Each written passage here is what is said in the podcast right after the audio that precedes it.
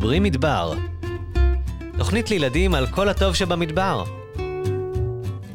בהפקת דעת מדבר, בית ספר שדה שדה בוקר ורדיו BGU אוניברסיטת בן גוריון בנגב.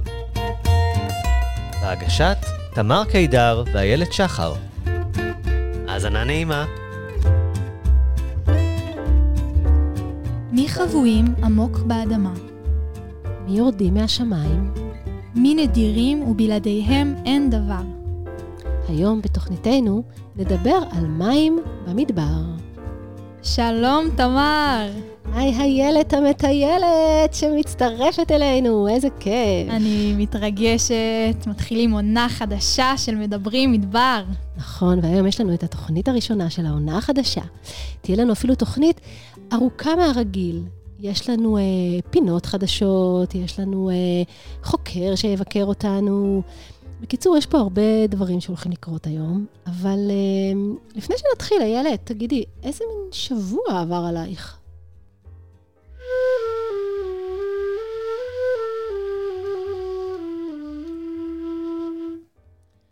היה לי שבוע נפלא.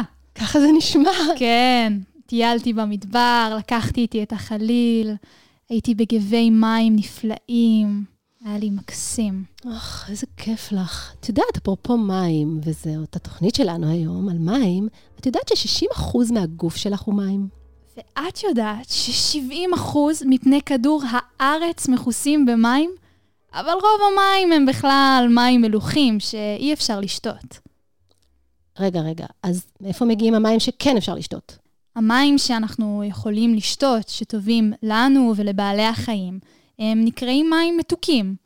והמקורות העיקריים למים המתוקים הם מעיינות, נחלים, אגמים. ואת יודעת מה קראתי פעם? שמאגר המים המתוקים הכי גדול בעולם, את יודעת מהו? מהו? כיפת הקרח של אנטארקטיקה. וואו. אז עכשיו, תמר, אני אבלבל אותך אפילו עוד קצת. כי יש גם מים מתוקים, גם מים מלוכים וגם מים מליחים. המים המלוכים זה המים שיש לנו בים, שהם מאוד מאוד מלוכים ואי אפשר לשתות אותם, והמים המליחים הם מים שמגיעים מהתהום וממעיינות באזורים יבשים ומשפחי נהרות ולגונות. וזה מים שמשתמשים בהם הרבה לגידולים חקלאיים, כמו עגבניות, זיתים ותמרים, והם גדלים ממש טוב. כל ה... נכון, אצלנו כאן, בנגב, נכון? נכון. יש מים מליחים? נכון מאוד, בנגב התגלו מאגרים גדולים מאוד של מי תהום מליחים, שמשמשים בהם לחקלאות כאן באזור. תשמעי, איילת, זיוי מחכה פה כבר ממש בסבלנות. איזה כיף, אני ממש חיכיתי לפגוש את זיוי. אז שלום, זיוי! שלום. איזה כיף שבאת אלינו לתוכנית. Um, אנחנו רוצות לשאול אותך, um, בת כמה את? אני בת שש. וואו, איזו גדולה. והתחלת עכשיו כיתה א'? כן, לא מזמן. ואיך היה הימים הראשונים? כיף. כיף? מהמם. לא, לא, ת, ת, תסבירי לנו מה כל כך כיף בימים הראשונים של כיתה א'. אמ, קיבלנו חוברות? חוברות שאפשר לכתוב בהן? לא. קיבלנו חוברות, אמ, חוברות רגילות, חוברות אה, חלקות, מהמם. ועכשיו אנחנו לומדים ב...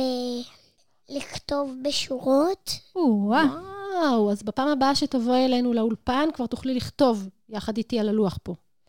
כן, נראה לי שכן. איזה כיף. רגע, וזיוי, איפה הבית ספר שלך? איפה את גרה? אני גרה במדרשת בן גוריון. איזה כיף לך. שזה כאן. במדבר. כן, כאן. זיוי, את יודעת, אני סיפרתי לך קצת לפני התוכנית, שהנושא של התוכנית שלנו היום הוא מים. מים? מהמם. אז תגידי, מה את יותר אוהבת, ים או בריכה? ים או בריכה? ים. ומה את אוהבת יותר לשתות? מים או מים מוגזים כאלה? סודה?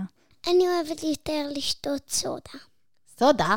סודה זה רק אבאים ואימהות שותים. לא נכון, אמא שלי שונאת סודה. אוקיי, אז את שותה במקומה? כן. תגידי, ואיך זה בכלל להיות ילדה שחיה במדבר? את אוהבת את זה? אה, לפעמים אני לא אוהבת את זה, כי כל הזמן אבא שלי מכריח אותי לצאת לטיולים, אבל לפעמים זה כיף לי. את לא אוהבת לצאת לטיולים? לפעמים. וכשאתם מטיילים, אתם לוקחים איתכם הרבה מים לטיול במדבר? כן, הרבה. אם אנחנו ישנים בטיול, אז אנחנו לוקחים הרבה מים. ואת מעדיפה שלוקר או בקבוק? לי יש בקבוק.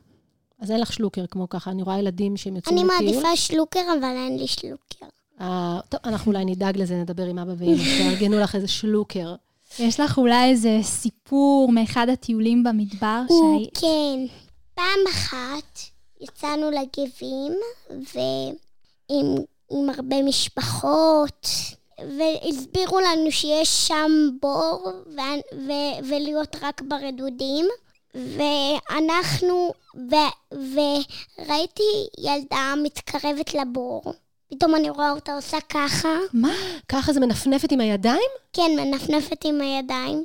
לא אמרתי כלום, רק שלחתי לה יד והוצאתי אותה. מה? אז הצלת אותה מתוך המים? כן, הצלתי אותה מטביעה. וואו. יואו. וואו. יש לי צמרמורת של התרגשות. איזה סיפור מרגש. כל הכבוד לך. ממש כל הכבוד לך. היא, היא הייתה מבוהלת כשהיא יצאה מהמים? טיפה. אוי, מתוקת. זה ממש סיפור מרגש. וזה היה באחד הטיולים האלה שאת יוצאת עם אבא, שלפעמים את אוהבת ולפעמים לא.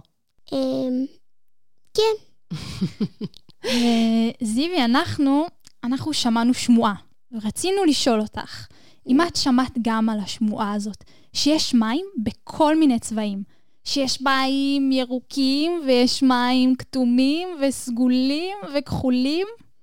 ממש לא. ואפילו אפורים. אפורים זה נכון, אבל סגולים לא, וירוקים לא, ו... ושום דבר ממה שאמרת עכשיו לא נכון. באמת, כנראה זה רק שמועות. אז תשמעו רגע, בנות חמודות. אני חושבת שאני אזמין לפה מומחה למים, את פרופסור עמית גרוס, והוא, נראה לי שהוא יעשה לנו סדר בכל, בכל הנושא הזה של אה, מים וצבעים. מוכנות? כן.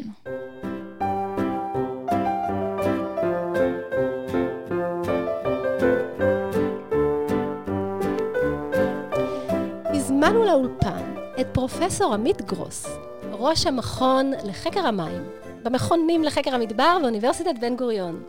שלום עמית. אהלן, שלום. איזה כיף שהגעת אלינו. אה, איילת וזיוי, אה, אתן רוצות שעמית יעשה לנו קצת סדר בכל הצבע של המים? ברור. בטוח. וואו. אז עמית, יש מים אפורים או אין מים אפורים? אה, מים אפורים, יש הרבה מים. יש מים שפירים. מישהו יודע מה זה? זיוי, את יודעת מה זה? לא. אז זה מים שאפשר לשתות אותם. ויש מים שחורים. מה זה מים שחורים? מים שחורים זה מים שיוצאים מהשירותים. ויש מים צהובים. תנחשו. מה זה, פיפי? פיפי. ויש גם מים אפורים. מים אפורים זה כל השפכים שיוצאים לנו מהבית, אבל בלי החלק של השירותים, בלי החלק של המים השחורים. אתם מה, זוכרים? זה המים שכש... כן, זה המים של הביוב. אז זה המים של הביוב, אבל בלי מה שיוצא מהשירותים. זה המים שיוצאים מהמקלחת. בלי קקי. ופיפי. נכון.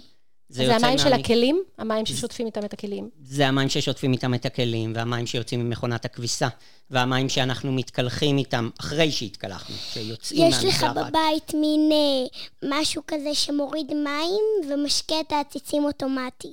נכון.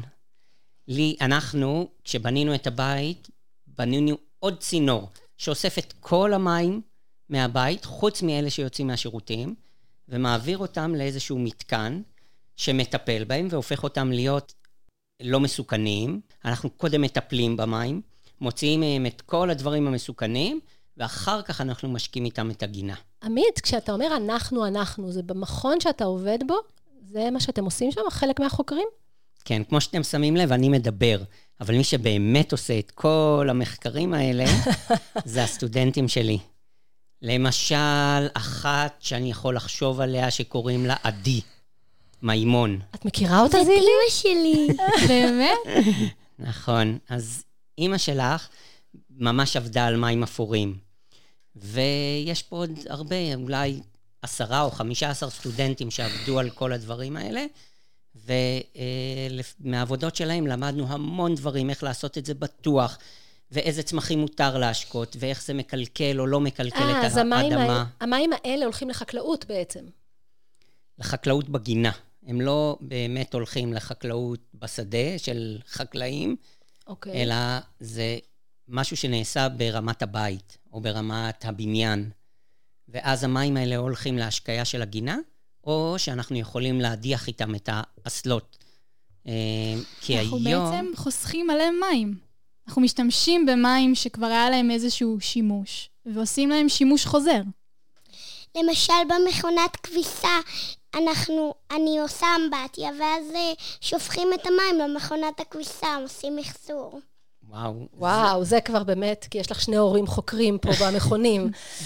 אמ, עמית, אז חוץ מבעצם לטפל במים, וכבר למדנו גם שיש כל מיני צבעים, אה, אתם מתעסקים גם בנושא נוסף שהוא ככה מאוד מעניין, כל נושא ההתפלה של מים, נכון? שזה משהו אחר בעצם ממה שדיברנו עד עכשיו. נכון. תעשה לנו קצת סדר, בבקשה. טוב, אז אני רגע חוזר לשאלה של איילת. איילת. אה, אני חושב שהיא חשובה. כן, אפשר לחסוך 50 או 60 אחוז מהמים שלנו על ידי זה שממחזרים את המים האפורים, כי מנצלים אותם פעמיים. אז כן, זה יכול להיות המון מים. זה יכול לחסוך אולי מתקן התפלה או שניים בארץ ישראל, אם נמחזר חלק קטן יחסית של המים האפורים, נוכל לבנות שני מתקני התפלה פחות. אז וואו, שנגיד מה זה וואו. מתקן התפלה? בטח, כדי שנבין עד הסוף את המשוואה הזאת. כן, בא לי ממש. איזה כיף. אז. מתקן התפלה זה בעצם מתקן שלוקח מים מלוחים, מהים בדרך כלל, אבל לא חייב, יכול מים ממקור אחר, ובעצם מסלק את המלח מהמים, ואז אנחנו מקבלים בקצה מים בלי מלח.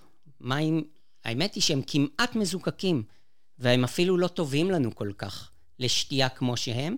אנחנו אפילו צריכים להחזיר להם טיפ-טיפה מלח, כדי שנוכל לשתות אותם ולהשתמש בהם. אנחנו בעצם פה בנגב, הרבה מהמים שלנו הם מותפלים למעשה, נכון? כן, הם באים מהמתקן התפלה באשקלון, ובהתחלה, בהתחלה, כשהשקו איתם את השדות החקלאיים, אז הרבה מהצמחים לא גדלו, ולא גדלו טוב. למה? היה הרבה פחות מלח במים האלה מפעם, ו, ובעצם כשאנחנו מגדלים צמחים, הם צריכים כל מיני חומרים, כמו אוכל, נגיד, מלחים מסוימים, בכמויות מסוימות. זה אסור שזה יהיה יותר מדי מלוח, אבל אם זה בלי מלח בכלל, זה לא טוב. ואז בעצם האיכות של המים השתנתה, אבל לא התאימו את פרוטוקולי הגידול למים החדשים, והצמחים לא, לא הצליחו כל כך. ואז בעצם הבינו שצריך עכשיו לתקן, והיום מתקנים כבר, היום אפשר זה- להשקות. איזה כיף לך, איזה מין עבודה מצאת לך. רגע, אבל נכון? אה, גם בני אדם צריכים לשתות מים קצת מלוחים, או שאנחנו צריכים לשתות מים בלי מלח? לא, אנחנו חייבים לשתות מים עם קצת מלח, וכמו שאמרתי בהתחלה, אם אנחנו רק מתפילים ונשתה כל הזמן את המים האלה, אז זה, זה, זה יכול לסכן אותנו בריאותית. אה, אבל עמית, אני שמעתי שחוץ מלהבין במים אפורים ובהתפלה, אתה גם קצת מבין בדגים. ודגים, שמענו עליך. הרבה. אז ספר לנו קצת איך כל... מה קורה שם עם הדגים ועם כל המים האלה שלך? אז האמת היא שזה ממש מדליק בעיניי. כי איפה דגים חיים? במים. במים. ומה יש במדבר? הרבה מים או מעט מים? מעט מים. מעט מים. אז זה הדבר הכי מצחיק שאפשר לחשוב עליו. שדגים חיים במדבר, ולא רק שהם חיים במדבר, ממש מעולה להם פה במדבר. לא, לא, זה אתה צריך להסביר לנו. אז מה? למה? למה? אז מה שאנחנו מנסים לעשות, המדבר הוא נורא מיוחד. חם פה או קר פה בדרך כלל, ביום, זיוי? חם. חם. אז המים הם בטמפרטורה טובה, והדגים אוהבים את החום הזה. חוץ מזה, בחיי, כן? יש דגים שאוהבים לחיות במים קרים, אבל הדגים שאנחנו עובדים איתם, אוהבים לחיות במים חמים. חוץ מזה, המדבר הוא קרוב לים או רחוק מהים? במדבר רחוק. שלנו, רחוק. אז הוא רחוק מהגמים ומהים, אז בעצם אין דגים בסביבה. אז אפשר להביא לפה דגים, אה, ואין מחלות. כל כך באזור הזה. אנחנו אזור שהוא מבודד ממחלות של דגים, כי אין פה דגים בסביבה. אז אנחנו כמו אי. אז המקום הזה הוא ממש מצוין לגדל בו אה, דגים. יש הרבה שטח, השטח לא יקר כל כך. וגם בנגב שלנו יש מים בעומק של 800 מטר מתחת לאדמה, ואז אפשר להוציא את המים האלה, והם מים מליחים, הם מים עם מלח, והדגים ממש אוהבים את המים האלה, ואז אנחנו מכניסים אותם, או מגדלים אותם בתוך המים האלה. פה במכונים? פה יש... במכונים ממש. Okay. אוקיי.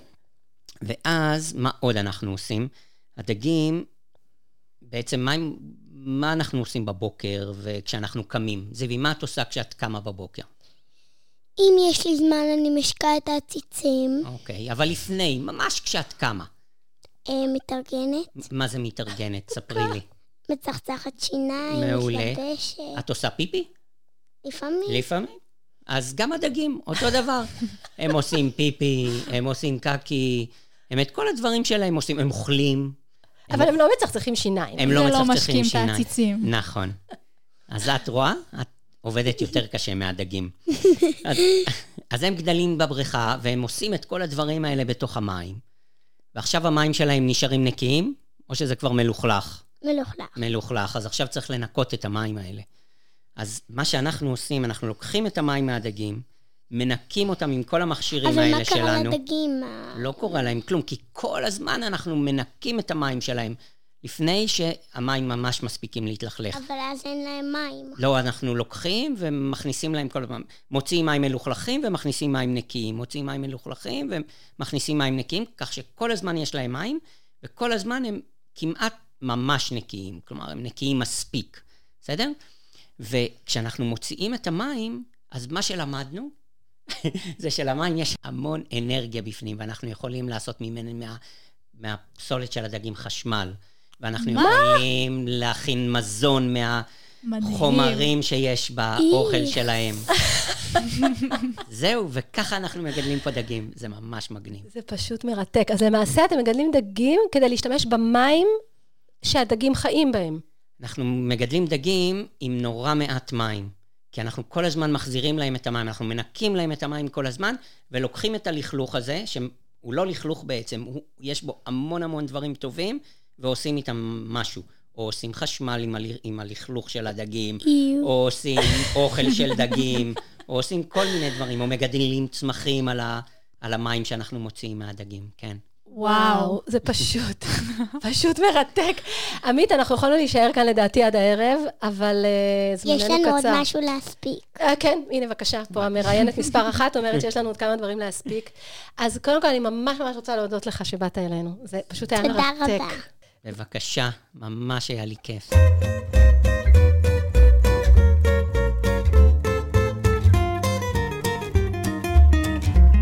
תמר, דיברנו על מים מתוקים, ומים מליחים, ומים מלוכים, ואני כבר התבלבלתי לגמרי. איזה מים אני שותה כשאני פותחת את הברז? טוב, איילת, אז ביררתי, וזה ככה. מי השתייה שלנו מגיעים ממים ששואבים אותם מבטן האדמה, מה שקוראים מי תהום, מהכינרת, וכמו שעמית הסביר, רוב המים שאנחנו שותים כיום מגיעים בעצם מהים. הם מים מותפלים. ואל הנגב שלנו, אל המדבר שחסרים בו מים, המים מגיעים ממתקני ההתפלה, מהמוביל הארצי, וכך יש לנו מים.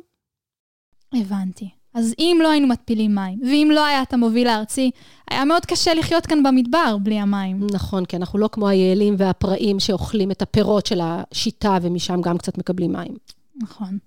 אז בעצם לאנשים פעם היה ממש קשה להשיג כאן מים, והם הצליחו רק בעזרת זה שהם חיו ליד מקורות מים, והשתמשו בקדים וכל מיני בורות מים שהיו ליד הבתים שלהם. כן. אז אה, נכון, תשמעי, נראה שדי פתרנו את בעיית המים בבתים, נכון? כי עמית סיפר לנו מה אפשר לעשות עם המים וככה, ולנו אין בעיה לפתוח את הברז ולשתות מים. אבל מה עושים כשמטיילים? אז תמר, בדיוק בשביל זה, יש לנו פינה חדשה, yeah. כן, של מיומנויות שטח, ויגיע אלינו אברהם מבית ספר שדה, שדה בוקר, והוא יספר לנו איך משתמשים במים בטיולים. נפלא. שלום אברהם, ברוך הבא לתוכנית שלנו. שלום תמר, תודה רבה, איזה כיף להיות. אבל רגע, איילת, אני לא מכירה את אברהם, כי הוא חדש. אז בואי אני אספר לך כמה דברים על אברהם. אברהם הוא נינג'ת המדבר. אברהם מטייל יום וליל, מכיר פה כל נקב וכל שעל. הוא יכול להכין לך תה מצמחים, הוא יכול להכין לך אוכל מחול. הוא אלוף. טוב, אז אה, יאללה, אברהם, אז קדימה, אל תכין לי עוד אוכל מחול, כי לזה אני עוד לא מוכנה, אבל אה, תספר לי קצת אה, משהו מעניין היום. אז לי קוראים אברהם, וברוכים הבאים כולם וכולן לפינת מיומנויות הטיול שלנו. בכל תוכנית אנחנו נדבר על נושא אחר שקשור לטיולים ואיך מתנהגים בשטח בזמן טיול. היום נדבר על חשיבות המים בטיול. כמה מים לוקחים איתנו, ואיך נשיג מים ונחסוך במים במהלך הטיול. אז בואו נתחיל. יש. למה בכלל אנחנו לוקחים מים לטיול? הגוף שלנו מורכב מהמון חומרים שונים, ועדיין, 60% מהגוף שלנו עשוי ממים. ובעצם, כשאנחנו יוצאים לטייל, הגוף מתאמץ, משתמש במים שאנחנו שותים כדי לקרר את עצמו באמצעות הזיעה, ומפריש גם מים בשתן. כדי לשמור על איזון של נוזלים ואיזון של חום וקור, צריך לשתות. אם לא ניתן לגוף מספיק מים, הוא יהיה חלש, ונוכל, חס וחלילה, להגיע למצב של התייבשות או מכת חום. אז אתם רואים, ילדים? להקשיב לאמא ואבא כשהם אומרים לכם בטיול תמיד, תשתו, תשתו, תשתו, תשתו. טוב, אז בואו נתחיל. כמה מים אנחנו לוקחים איתנו? ליום טיול במדבר ניקח כ-4 ליטר מים לכל ילד, וכ-5 ליטר מים לכל מבוגר. אבל זה לא ממש כבד? אם מדובר ביום חם, איילת, אפילו כדאי לקחת יותר. טוב, זה עדיף מלהתייבש. עכשיו, כמובן שאם אנחנו יודעים מראש שיש לנו היכן למלא מים במהלך המסלול, אז אפשר לקחת קצת פחות מים ולמלא בדרך. הקלת עליי, אני לא רוצה לסחוב הרבה על הגב. אבל רגע, אנחנו במדבר. הוא כל כך יבש, איפה נמצא בו מים? אז נכון, במדבר אין הרבה ברזים או יישובים שבהם אפשר למלא מים, ואני הולך לספר לכם עכשיו על דרך ממש מגניבה למלא מים בטבע. כשאנחנו מטיילים ומגיעים למעיין או גב מים, ואחרי החורף יש במדבר הרבה כאלה, אפשר למלא מהם מים. מה? פשוט ככה לקחת, למלא בבקבוק? אבל לא לשתות. אז אולי לא כדאי לשתות מהם ישירות, כי אנחנו לא ממש יודעים מה המצב שלהם ומה יש בתוכם, אבל יש מספר פעולות פשוטות שאנחנו יכולים ויכולות לעשות כדי להכין לנו מים טובים לשתייה. לתהליך הזה אנחנו קוראים טיהור. לפני שנטהר את המים, נרצה לסנן את המים דרך בד כלשהו, למשל חולצה, כדי שלא ייכנסו לכלוכים גדולים מהמים לתוך הבקבוק או הכלי. או. חיתוך. טול אני, טטרה. אני שונאת לשתות. חרקים. אז אני... כן, זה לא רעיון כל כך טוב. הדרך הראשונה לטהר מים, אחרי שסיננו אותם דרך בד, היא על ידי תבליות לטיהור מים, שקונים במיוחד בחנויות טיולים. התבליות מכילות חומר שהורג את החיידקים שיש במים, והופך אותם לטובים לשתייה. מה, אז שמים את הטבליות בתוך המים, וכבר אחרי שתי שניות אני יכולה לשתות מהמים? צריך לחכות כמה זמן, ועל כל תבלית שקונים בחנות, אז יש פתק וכתוב איך בדיוק להשתמש, אפשר לקרוא, אבל זאת הדרך הראשונה. הדרך השנייה היא הרתחה של המים, ולשתות אותם אחרי שהם יתקררו. אז אני יכולה לעשות מדורה קטנה, נגיד, אם אנחנו ככה בשטח, לשים סיר, להרתיח מים, את המים האלה, ואז לשתות, אחרי שהם יתקררו כמובן. מעולה, יכולה למלא סיר מהמים, לשים אותם על האש, לחכות שהמים ירתחו קודם כל, ואז אחרי זה, אחרי שהם מתקררים, כדי לא לקבל קביעה, אפשר לשתות אותם. בדיוק כמו התבליות שדיברנו עליהן, אז מהמם. הטמפרטורות הגבוהות של המים עושות בעצם את את אותו. דבר. וגם את מים. וגם את ההרתחה אנחנו עושים אחרי שסיננו. נכון, מעולה. אז עכשיו, אחרי שלמדנו כמה מים לקחת, ואיך אפילו אפשר למלא מים במדבר, נדבר על איך שומרים על המים שהבאנו, ואיך נדאג שיספיקו לנו למהלך היום. ראשית, המים שהבאנו הם לשתייה בלבד. אם אנחנו רוצים לשטוף כלים או לשטוף ידיים, נעשה זאת בדרכים אחרות מאשר בבית. שם יש לנו ברז וכיור. אם אכלנו ואנחנו רוצים לנקות את הכלי שהבאנו, ניקח חול מהרצפה. נשים אותו בתוך הכלי ונשפשף טוב טוב. אברהם, אתה קצת כמו סבתא שלי, יש לך טריקים כאלה של סבתות. לקחת חול ולנקות uh, את הכלים. זה נשמע כל כך לא הגיוני, לנקות עם לכלוך. נכון, החול, מה שהוא עושה, הוא נדבק לתוך כל השומן והלכלוך והדברים שיש לנו בתוך הכלי שאכלנו ממנו, והוא פשוט אה, הוא סופח אליו לוקח- בעצם את השומנים. בדיוק, לוקח מעולה. אליו את כל החומרים, ואז כשמוציאים את החול, אפשר עם היד או עם... אה, רגע, אבל אם אני רוצה לשטוף ידיים אחרי האוכל, אם אנחנו רוצים לשטוף את הידיים שלנו, או בכל זאת להשתמש במים כדי לנקות או לעשות משהו, אנחנו נפתח את הפקק של הבקבוק חצי סיבוב, נלחץ על הבקבוק לראות שיוצא קצת אוויר ושהבקבוק באמת פתוח, אבל נוודא שהפקק לא נופל כשאנחנו מושכים אותו. ועכשיו הפכנו את הבקבוק שלנו לברז חסכוני, שיוציא ממנו ממש ממש קצת מים. וככה נוכל בכל זאת לשטוף את הידיים ולהשתמש בהם בצורה חכמה, שתשאיר לנו מספיק מים לטיול. וואי, מלא טריקים יש לו. הוא רובוטריק. אמרתי לך, הוא איש שטח מהרמה הראשונה.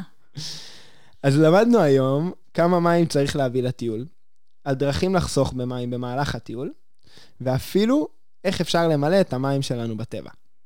וואו, אברהם, לימדת אותנו היום מלא טריקים מגניבים על המדבר, אז תודה רבה רבה לך, וניפגש בתוכניות הבאות כשתספר לנו עוד טריקים ומיומנויות שטח אדירות. תודה רבה.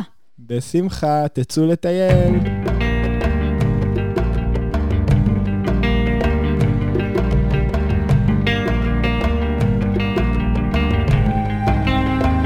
וואו, השיחה עם אברהם עשתה לי ממש חשק לטייל.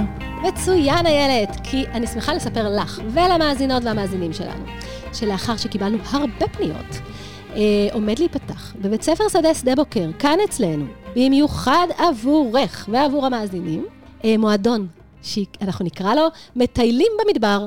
הוא מיועד להורים וילדים שאוהבים טבע, טיולים וכמובן את המדבר.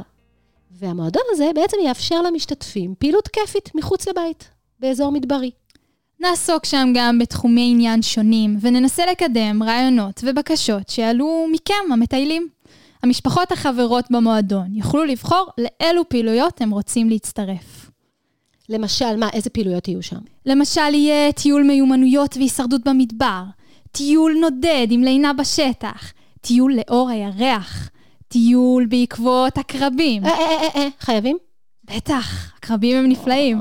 ואתרים ארכיאולוגיים והמון המון דברים מופלאים. את יודעת, איילת, שהטיול הראשון יוצא כבר ממש בחנוכה. עכשיו בחנוכה? כן, עוד מעט. אז מי שמעוניין, מוזמן ל...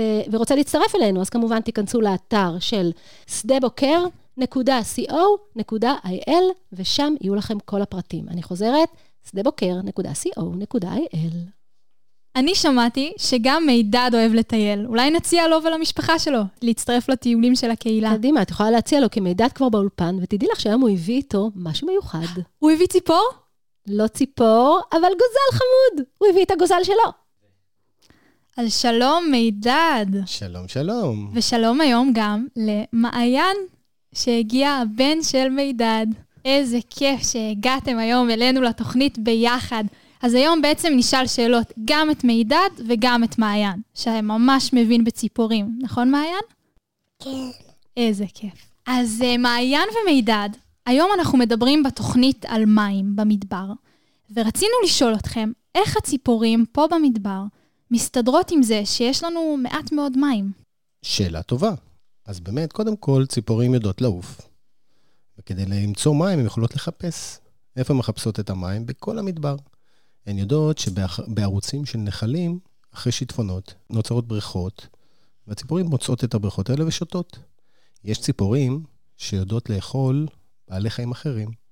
בתוך הבעלי חיים האלה יש הרבה מאוד מים, נוזלים, כמו אצלנו, ולכן הציפורים האלה משיגות את הנוזלים דרך בעצם הבעלי חיים שהם אוכלים.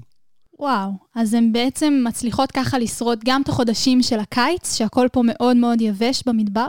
בדיוק. הציפורים שאוכלות זרעים, לדוגמה, שבזרעים אין הרבה מים, הן יודעות ללכת ולחפש רחוק רחוק את הבריכות המעטות שנשארו. והציפורים שאוכלות בעלי חיים אחרים, פשוט ממשיכות לאכול בעלי חיים אחרים. מדהים איך הן מצליחות למצוא את כל הפתרונות האלה. מאוד, בגלל זה אנחנו אוהבים אותם. ואני שמעתי שיש גם איזושהי ציפור מאוד מיוחדת שרציתם לספר לנו עליה היום. איזה ציפור זאת? אתה זוכר, מעיין? נחליאלי. נחליאלי. נכון, והנחליאלי זה ציפור שאנחנו מאוד אוהבים, ולפני ממש כמה ימים, מעיין ואני הלכנו במושב שלנו, נכון? ופתאום, מה אבא אמר? תראה, תראה, מי זה? נחליאלי צהוב. נחליאלי צהוב. נכון, ואז אמרתי לו, הנה נחליאלי צהוב, ובאמת היו שני נחליאלים צהובים. ולפני יום, ממש לפני יום, ראינו באותו דשא נחליאלי אחר. איזה נחליאלי זה היה? לבן. נכון? זה היה נחליאלי לבן, וזה באמת שני נחליאלים אחרים. ואז אמרנו, אה, רגע, אבל נחליאלים, אנחנו באמת אוהבים את הנחליאלים. והנחליאלים האלה, למה קוראים להם נחליאלים, מעיין? אתה זוכר? אה, לא. מה יש בתוך המילה נחליאלי? איזה מילה מתחבאת? נחל. נחל בתוך נחליאלי. זה נכון. מסביר למה קוראים להן ככה. נכון, כי נחליאלים מאוד אוהבים את ה... להיות בנחלים ובמקומות שיש בהם אה, מים, במקומות רטובים, דשאים, שדות ירוקים עם הרבה מאוד אה, מים, ובמים האלה, ב- באזור של המים, יש הרבה מאוד מזון. אתם מדברים על נחליאלי, ונזכרתי בשיר שאני חושבת שכל הילדים בארץ מכירים אותו, ששרים בגן. בוא נראה עם מעיין אם אתה מכיר את זה. נחליאלי קטן. אתה מכיר? אתה רוצה לשיר איתי? תעזרו לנו, משהו כזה. נחליאלי קטן, ראיתי בגן. זנב לא ארוך ו... אני אף פעם לא זוכרת את ההמשך. רחוק קטן עליך, אז יותר לא קפץ, רק רץ רץ רץ, רץ. איזה כיף. אני אף פעם לא זוכרת ממש את אה, מקהלה המילים. פה, כל הכבוד לכם. אז באמת, הנחליאלים, אה, הם באמת מנטרים, ובאמת מזיזים את הזנב שלהם כל הזמן למעלה ולמטה. ויש לנו כמה נחליאלים בארץ. מעיין, אתה זוכר איזה נחליאלים יש לנו? אה, אחד נחניאלי לבן, אחד צהוב, ואחד לימוני, ואחד נבטן. נכון? זה בדיוק ארבעה מינים של, אה, של נחליאלים שמבקרים אותנו. חלקם, ונחניאלי לימוני אין בארץ שלנו. נכון, הוא לא איזה מקנן מתוק. בארץ. אבל רגע, מידד, אפרופו מק- איפה הם מקננים, הם לא ציפור מדברית רק. הם הרי לא ציפור מדברית, אבל בחורף המדבר שלנו מתמלא בנחליאלים, שמגיעים אלינו מאירופה. אז איך ראיתם אותם עכשיו, לפני החורף? אה, כי הם מגיעים בעצם לפני החורף. הם מגיעים לפני החורף בסתיו. ובהרבה מקומות אנחנו באמת מתייחסים אל הנחליאלי כמבשר הסתיו. אז אה, מידד ומעיין, תודה רבה רבה שסיפרתם לנו על הנחליאלי ועל איך ציפורים שותות במדבר. מעיין, אתה מאוד מוזמן לתוכניות הבאות. איזה כיף שאתה יכול להוסיף לנו עוד מידע על ציפורים. אנחנו נשמח לבוא, נכון מעיין? כן? בטח, ורק אה, אולי דבר נוסף על, ה, על הנחליאלי, שלא סיפרנו. הנחליאלים שמגיעים אלינו עוזבים אותנו באביב, ועפים כולם, כולם, כולם לאירופה, חוץ מכמה שנשארים אצלנו בצפון הארץ, לא בנגב, בצפון הארץ, ומקננים פה גם. זאת אומרת שחלק מאוד אוהבים את הארץ, ואנחנו מאוד אוהבים שהם נשארים איתנו. נכון, מעיין? שנוכל לראות אותם כל השנה. בדיוק. איזה כן. כיף. אז תודה רבה רבה, ונתראה בתוכניות הבאות. להתראות. ביי.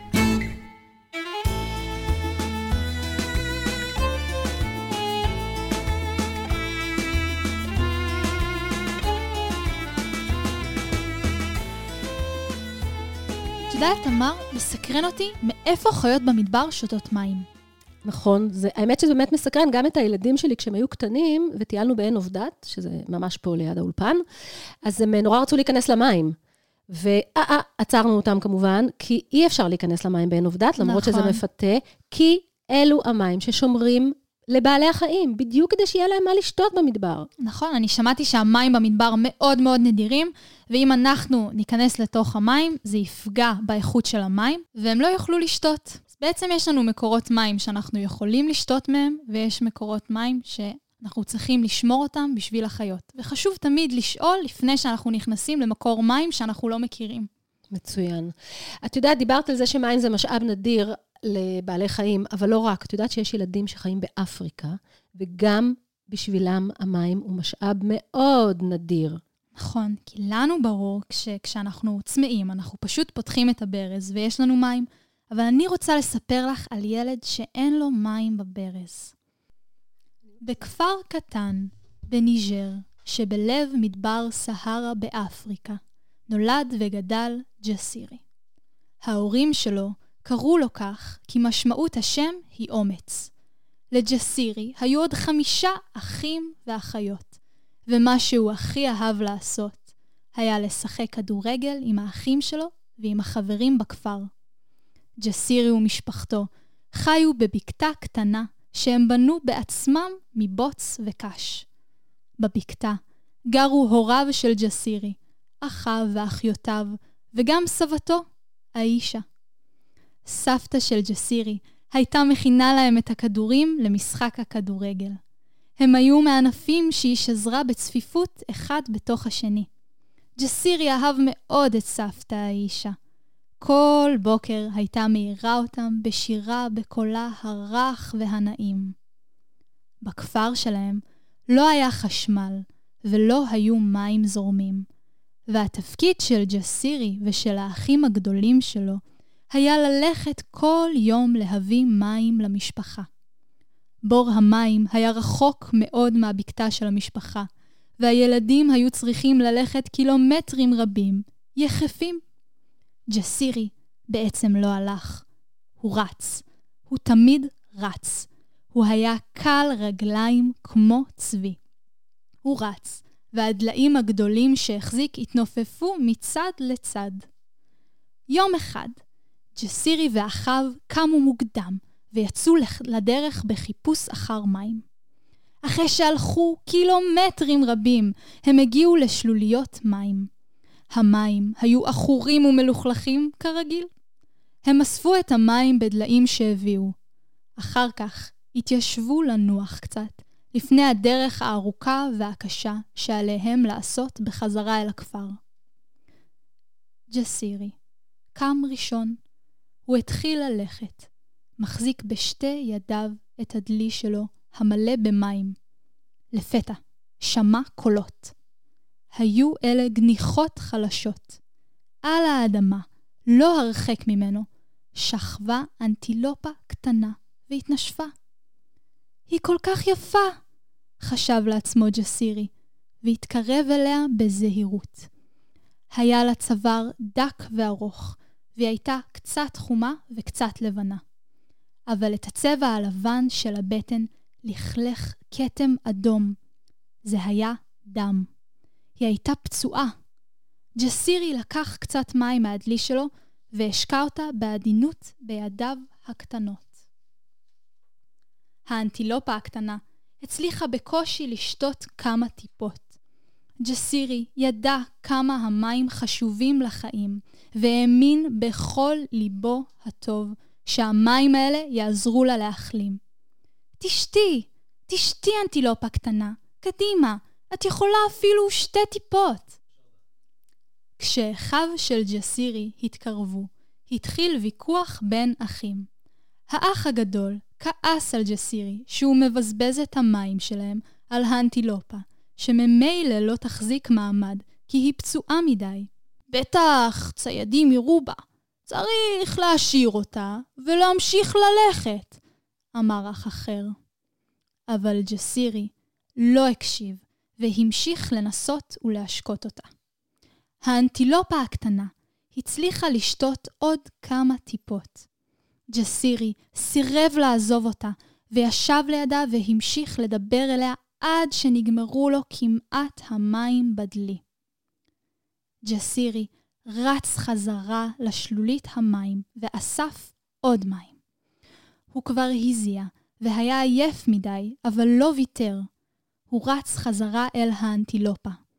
הוא ביקש ממנה להחזיק מעמד ולא לוותר. האנטילופה הקטנה התחילה פתאום להזיז את רגליה וניסתה לקום. אחיו של ג'סירי כבר התרחקו. הוא ידע שגם הוא חייב לצאת לדרך חזרה אל הכפר. כולם שם מחכים למים. הוא חשב על סבתא האישה הזקנה, ושהוא מוכרח להביא לה את המים. ג'סירי היה חייב לעזוב את האנטילופה, וקיווה שהיא תתאושש ותמצא את העדר שלה, ורץ משם, מנסה בקושי לשמור את המים שנשארו בתוך הדלי. בלילה לא הצליח ג'סירי להירדם. התהפך מצד לצד על מזרן הקש שלו על הרצפה בבקתה. הוא חשב על האנטילופה הקטנה. לפני שעלה הבוקר, הוא התגנב החוצה מהבקתה, ורץ אל המקום בו ראה אותה אתמול. הוא רץ ורץ, מתנשף, וכשהגיע למקום, הוא לא ראה את האנטילופה, אלא רק כתם על האדמה במקום בו היא שכבה יום קודם. ג'סירי האמיץ ידע שהיא הצליחה להתאושש. ג'סירי רץ חזרה אל הכפר, מאושר על כך שהצליח לעזור לאנטילופה לשרוד ולהתאושש. הוא לא רצה לפספס את שיר הבוקר של סבתא האישה.